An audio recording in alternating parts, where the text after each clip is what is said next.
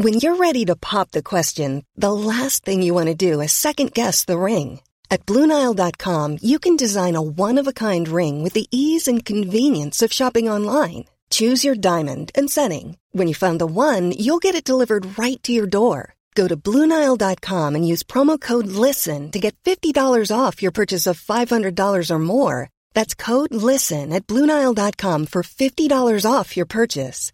Bluenile.com code LISTEN. There's never been a faster or easier way to start your weight loss journey than with PlushCare. PlushCare accepts most insurance plans and gives you online access to board-certified physicians who can prescribe FDA-approved weight loss medications like Wegovy and Zepbound for those who qualify. Take charge of your health and speak with a board-certified physician about a weight loss plan that's right for you. Get started today at plushcare.com slash weight loss. That's plushcare.com slash weight loss. plushcare.com slash weight loss. Hi, everybody, and welcome to Dan Snow's History Hit. Got an exciting podcast for you today. We got the brilliant Sarah Lonsdale. She's a great writer of history, and she today is talking about the remarkable women, the rebel women of the 1920s and 30s. Women like Una Marson, the first black woman to be a BBC radio producer, Leah Manning, who rescued child refugees from civil war torn Spain, Alison Settle, editor of Vogue, who, when Second World War broke out, had to hitchhike to the front because Montgomery refused to facilitate female journalists. This is a hugely important time in the history of women's rights, in all of our history. And Sarah Lonsdale is exactly the right person to take us through it. So enjoy this. You can go over to historyhit.tv. You can sign up for the world's best history channel. If you want to watch great shows, please head over there and do that. In the meantime, there is a controversy brewing and it, one of those, you know, when the, the Twitter has lit up, there is a debate going on whether the History Hit Shop knitted knight hat is in fact, and I will quote this because I'm only going to screw it up, is in fact a crocheted knight's helmet. This is obviously uh, hugely important to get sorted out. We quite like to call it a knitted knight's hat because then we get to use the amusing term history knit if in fact it turns out to be crocheted, that provides us uh, with some really, really big, really big marketing obstacles here, team. The knitted Knights hat's our best selling object at the moment, and as I say, a lively debate has broken out. If you wish to go and take part, please let us know what you think it is. Go to historyhit.com slash debate. Yeah, that's a thing. That's a thing that's happened. Anyway, in the meantime, everybody, enjoy Rebel Women with Sarah Lonsdale.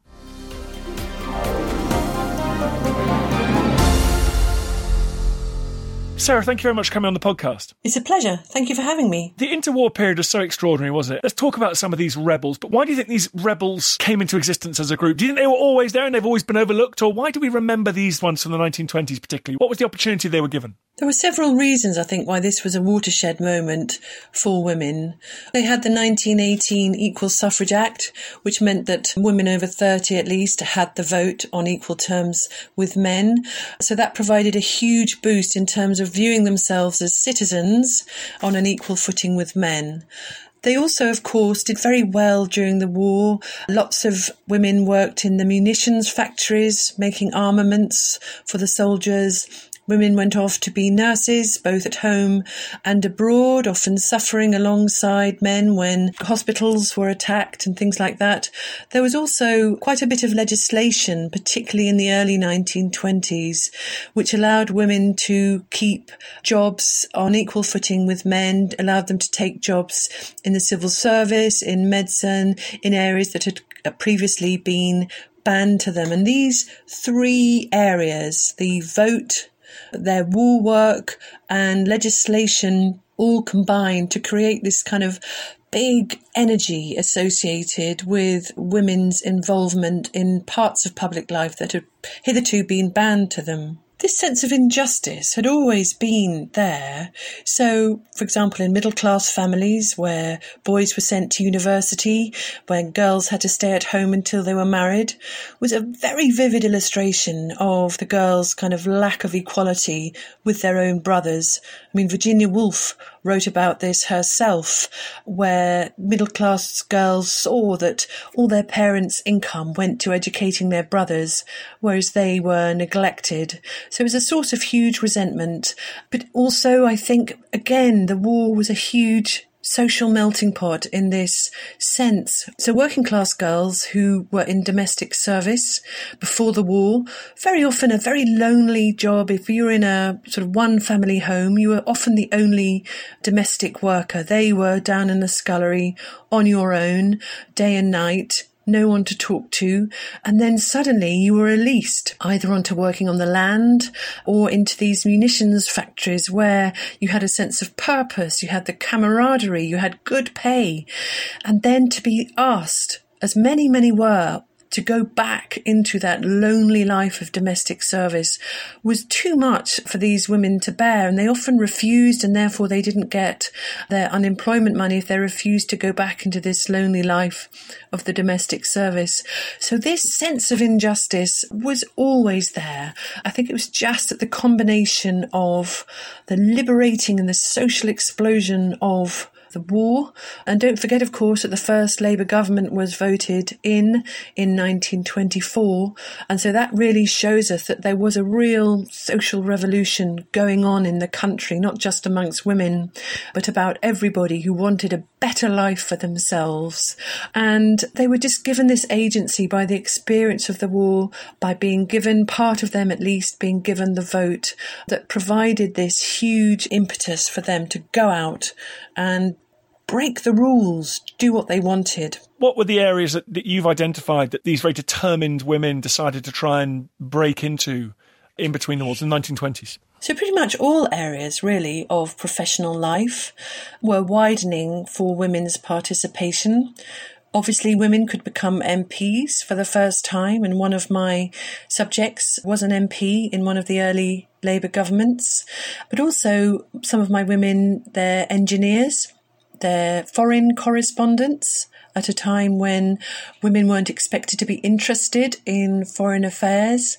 And in order to participate, they had to really break the rules. They went off abroad on their own, often exposing themselves to much more danger than, say, male correspondents of the diplomatic journalistic corps did. I've got women who were humanitarian activists who went off again, exposing themselves to quite a, a severe degree of risk in order to help refugees, in order to feed the starving children in Russia in the 1920s. So these were all areas, particularly of professional life. So most of the women in the book, I have to say, are educated middle class. That's really because they're the ones who left archives. So in order to look into these undiscovered lives, one needs a breadcrumb trail, as it were, of evidence of what it was that they did. So I needed to look at letters, I needed to look at diaries, I needed to look at menu cards, I needed to look at all sorts of physical evidence of what they did. And of course, it was middle class women who could write, and who had families that could look after their archives after they died and had photographs of themselves that made it possible for me to follow the lives of these women about very little is known. So I'm peeling below the surface. So we know about women like Virginia Woolf, Vita Sackville West, Nancy Astor, the sort of the elite women who've already been written about and who we know an awful lot about how they pursued their dreams, how they lived their lives, whether it was being married to rich and powerful men, whether it was being born into a very privileged family that opened more doors than others. This is about women who didn't have that kind of instant access to public life. This is about women who had to work that much harder, strive that much harder. Tell me about a few of the ones that you came across. Wow, there's so many. I'll start off by telling you about Claudia Parsons. She was a very unusual young woman. She was an engineer and in 1919 she persuaded her mother to let her go and study engineering at Loughborough College, as it was then. She was one of only two women taken on the course. So she was always interested in how things worked. She was taking bicycles and radios apart from a very young age. Although she was markedly left handed and a bit clumsy, which is, I think, why I empathise with her so much because I'm both of those things. She was very good at making things and putting things together. And she was fascinated taking bits and, and bobs apart and putting them back. And she then went and studied at Loughborough College three year course. She came out with a diploma in engineering with a specialism in automobile engineering. And quite naturally, she thought that she was made up to get a job in an engineering workshop, in a factory, as a factory supervisor or inspector. But of course, she didn't. She wasn't given any job at all because she was a woman. And after a couple of very lonely years as a lady's companion, which made her very miserable, she set up her own business as a chauffeur. So at the time, lots of wealthy widows who had money and wanted to travel were starting to go on adventures with chauffeurs, but when they had a male chauffeur, they attracted all sorts of scandal and opprobrium. So a woman chauffeur who could chauffeur around these wealthy elderly women wouldn't be so scandalous at all, or even wealthy younger women. And so Claudia Parsons made a very good living taking these wealthy American heiresses all around Europe. She took one young woman, Dolly Weidenfeld, she was called, an heiress. They started in Paris. They drove across Eastern Europe, down through the Balkans, back into Greece. There were times she wrote in her biography about being chased by wolves through the snow. Their windscreen wipers broke. They had punctures that she had to get under the car and fix. Wonderfully adventurous for a woman brought up to stay at home all day long. And one day she drove a couple of women across the States from New York to Vancouver and part of her payment was to sell the car. So she sold the car and with the money took a boat to Japan, took a train through Japan and another boat over to Southeast Asia where she thought, well, I'm halfway round, I'm going to drive home. So from Calcutta, she picked up a 1925 Studebaker motor car and drove all the way home. And she had an extraordinary experience that women of those days really never had before. And she wrote a very beautiful memoir called Vagabondage about it that was published in 1941. Her memoir, Vagabondage, is a really extraordinary narrative of a traveller. So, you know, you have these Edwardian and Victorian adventurers who conquer virgin territory, who you know, vanquish unconquered peaks, and it's a very sort of militaristic, masculine approach to travel. Whereas Claudia Parsons' memoir is very sensitive to the fact that it is she who's the one who is out of place, that the creatures that she passes, the strange plants and the landscape she's going through, they're the ones that are natural, and she is the one who is trespassing. And it's a very refreshing, different view of how travelling should be done.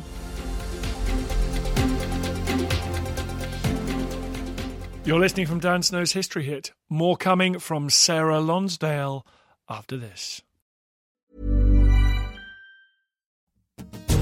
Hey, I'm Don Wildman, and on American History Hit, my expert guests and I journey across the nation and through the years to uncover the stories that have made the United States. From first flight to first ladies, from stitching the Star Spangled Banner to striking gold in California to shooting for the moon with Apollo. We've got you covered. Catch new episodes of American History Hit, a podcast by History Hit, every Monday and Thursday wherever you get your podcasts. If you thought the only way to get a more defined jawline with natural looking results was through surgery, think again. Juvederm Volux XC is a non surgical injectable gel filler that improves moderate to severe loss of jawline definition and can help you achieve natural looking results with little downtime. Even better, this improved definition lasts up to one year with optimal treatment. No maintenance required. Improve jawline definition for a smooth, sculpted look with Juvederm Volux XC. For important safety information and to find a licensed specialist, visit juvederm.com. That's J U V E D E R M.com. Not for people with severe allergic reactions, allergies to lidocaine, or the proteins used in Juvederm. Common side effects include injection site redness, swelling, pain, tenderness, firmness, lumps, bumps, bruising, discoloration, or itching. There's a risk of unintentional injection into a blood vessel, which can cause vision abnormalities, blindness, stroke, temporary scabs, or scarring. Talk to a licensed specialist to find out if it's right for you. Looking for the perfect gift to celebrate the moms in your life?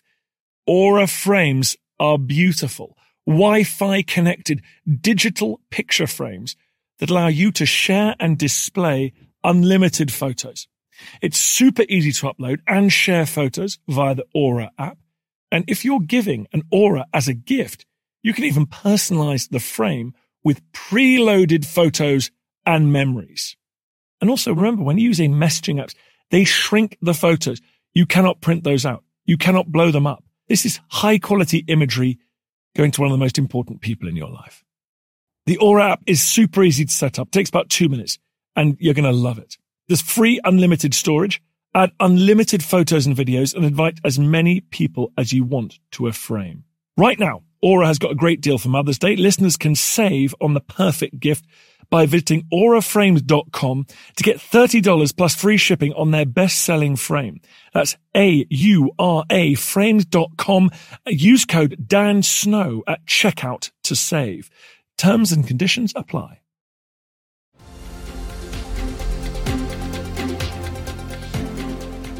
Tell me about Leah Manning. She's always been someone I've been fascinated in. Leah Manning was a fantastic teacher. She was a teacher first and foremost. She qualified at Homerton Teacher Training College in Cambridge just before the First World War, and she got married just before the First World War as well and should have actually retired from teaching and was going to retire from teaching, but she was needed in the war as lots of the male teachers went off to fight. So she escaped the marriage bar, as it was called then. She was a very committed radical socialist teacher. She taught the poorest children in Cambridge, children who, before they even went to school, had to do milk rounds and bakery delivery rounds. They arrived already exhausted, barefoot, malnourished, and then often had to go off and do a second job or help out with the family after they finished school. And this outraged Leah Manning, had a very strong sense of social justice imbued in her from her grandfather, who was a very strong sort of social liberal. And she almost lost her job again, actually. A child in her class actually died of malnutrition at a time when it was down to the local authorities' discretion as to whether they provided milk for children at school and the Cambridge Education Authority didn't. And this child died, and Leah Manning kicked up a real fuss, invited the newspapers in and told them about this scandal. And she was nearly fired when a sort of network of women's groups in the town that she was member of, she thought that women's groups were a very good way that women could combine their strengths and their agency and help them break through the sort of obstacles to them participating. So lots of women's groups, women's institutes, the National Council of Women, they all came to her defense and she kept her job. She lost her baby at the end of the First World War, her one and only child. She went into early labour and the baby didn't survive. But she dedicated her life to children after that. She made her way up the ranks of the National Union of Teachers and then she became an MP briefly in 1931 on the NUT's union ticket. But she was only MP for a few months because then it was the disastrous 1931 election, disastrous for Labour, and she lost her parliamentary seat. But she didn't lose the connections that she made, and she kept on campaigning for children and children's rights. And so it was quite natural, really, that in the Spanish Civil War that broke out in 1936, that she should have a special concern for the children caught up in the struggle. And it became very clear that lots of children were being made refugees and there was a huge pressure on other European countries to take child refugees. France took thousands, and Leah Manning campaigned that Britain should take some. However, Baldwin's government wasn't so keen. He was worried about the burden on the state that these children would represent. And also, he was very worried that taking the child refugees who are children of Republican families that it would look like Britain was taking sides. But he was prevaricating, and Franco's armies were drawing closer along that northern Basque coast. Leah Manning went to Bilbao to see whether she could help try and organise an evacuation. And still, Baldwin resisted, even though she put the preparations together. She got doctors and nurses to come out to accompany the children. And it was only really by sleight of hand that she managed to persuade Baldwin to relent when, by using a little bit of subterfuge, she got hold of the consul's telegram machine and with the second consul who was spanish managed to get a telegram over to England to say that basically it was too late, the yacht was leaving, and they finally got the permission they needed. And just in the nick of time, so Guernica, the town just along the coast, had been bombed dreadfully by the German Condor Legion a few days before they left, and the bombs were coming closer to Bilbao. But in May 1937, she managed to get 4,000 Spanish children on board a yacht, set sail for Southampton, and they arrived a couple of days later in Southampton and then were distributed amongst families who'd said that they would take these children. Literally days later, Bilbao was bombed, and many of these children's parents were killed. But the children obviously were safe, and she saved literally thousands of lives that way.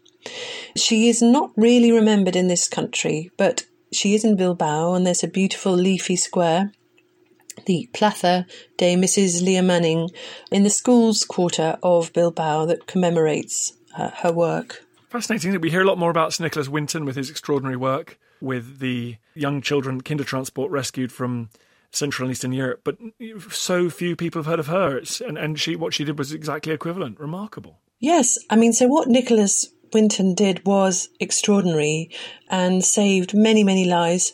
But also, what I discovered was that there were many women, Quaker women particularly, working in Germany, working in Czechoslovakia, who also accompanied children by train out of Prague, out of Munich, and to the Dutch coast completely on their own. Many of them very young. Tessa Rowntree of the Rowntree Quaker Sweets family. Her diary is now in the Imperial War Museum and it tells about this extraordinary journey she made on her own as a young girl across Europe with this trainload of Jewish children coming out of Czechoslovakia.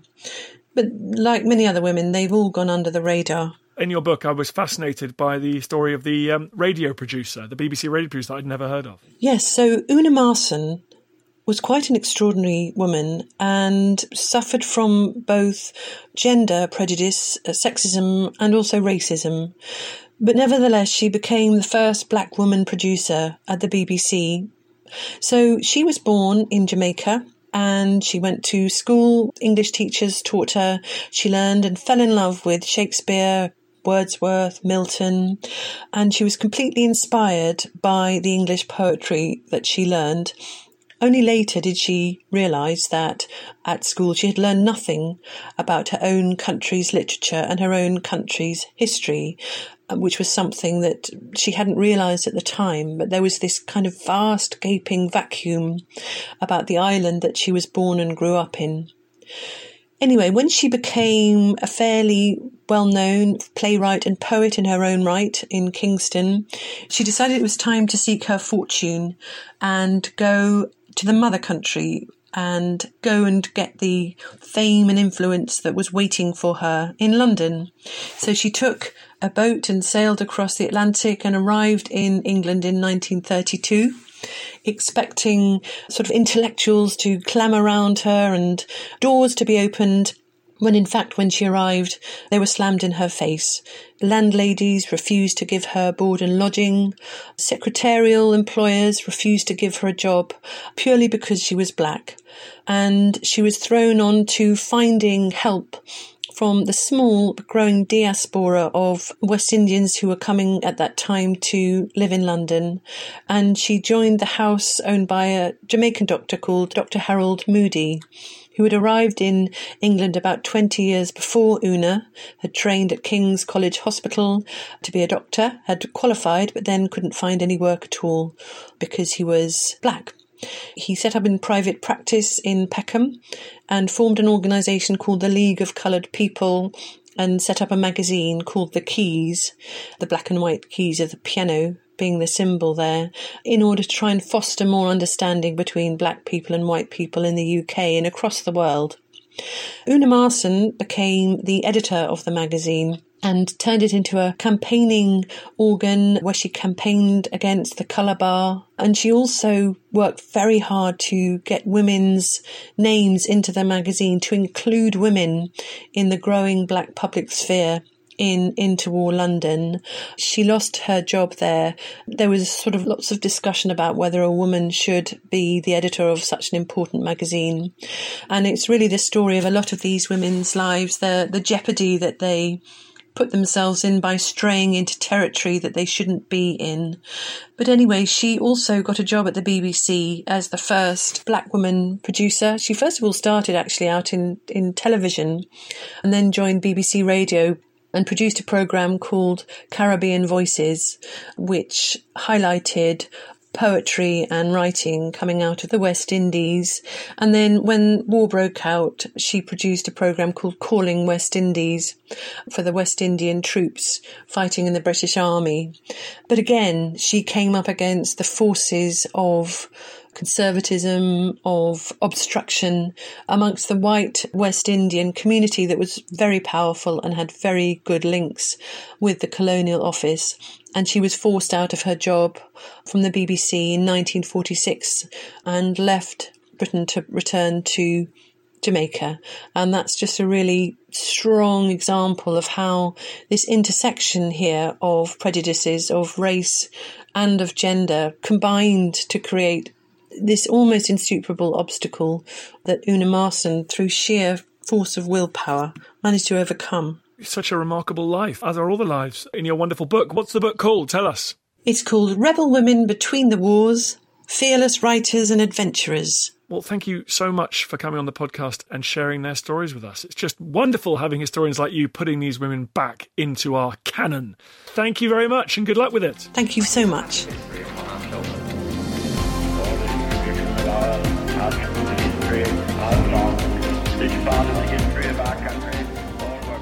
Hope you enjoyed the podcast. Just before you go, bit of a favor to ask. I totally understand if you don't want to become a subscriber or pay me any cash money. Makes sense. But if you could just do me a favor, it's for free. Go to iTunes or wherever you get your podcast. If you give it a five star rating and give it an absolutely glowing review, purge yourself, give it a glowing review. I'd really appreciate that. It's tough world out there, law of the jungle out there, and I need all the fire support I can get. So that will boost it up the charts. It's so tiresome. But if you could do it, I'd be very, very grateful. Thank you. Hey, it's Paige DeSorbo from Giggly Squad. High quality fashion without the price tag. Say hello to Quince. I'm snagging high-end essentials like cozy cashmere sweaters, sleek leather jackets, fine jewelry, and so much more. With Quince being 50 to 80% less than similar brands. And they partner with factories that prioritize safe, ethical, and responsible manufacturing. I love that. Luxury quality within reach. Go to quince.com slash style to get free shipping and 365 day returns on your next order. Quince.com slash style. Hey, Drew Scott here, and I'm Jonathan Scott, reminding you that life's better with a home policy from American Family Insurance. They can help you get just the right protection at just the right price and help you save when you bundle home and auto. Kind of like Goldilocks and the Three Bears. It'll be just right for you. We love a custom build. American Family Insurance. Insure carefully, dream fearlessly. Get a quote and find an agent at amfam.com. Products not available in every state. Visit amfam.com to learn how discounts may apply to you. American Family Mutual Insurance Company SI and its operating company 6000 American Parkway, Madison, Wisconsin. Thank you for listening to this episode of Dan Snow's History Hit. Please follow this show wherever you get your podcasts. It really helps us, and you'll be doing us a big favour. Don't forget, you can also listen to all of these podcasts ad free and watch hundreds of TV documentaries when you subscribe at historyhit.com slash subscribe. As a special gift, you can also get your first three months for just £1 a month when you use code Dan Snow at checkout.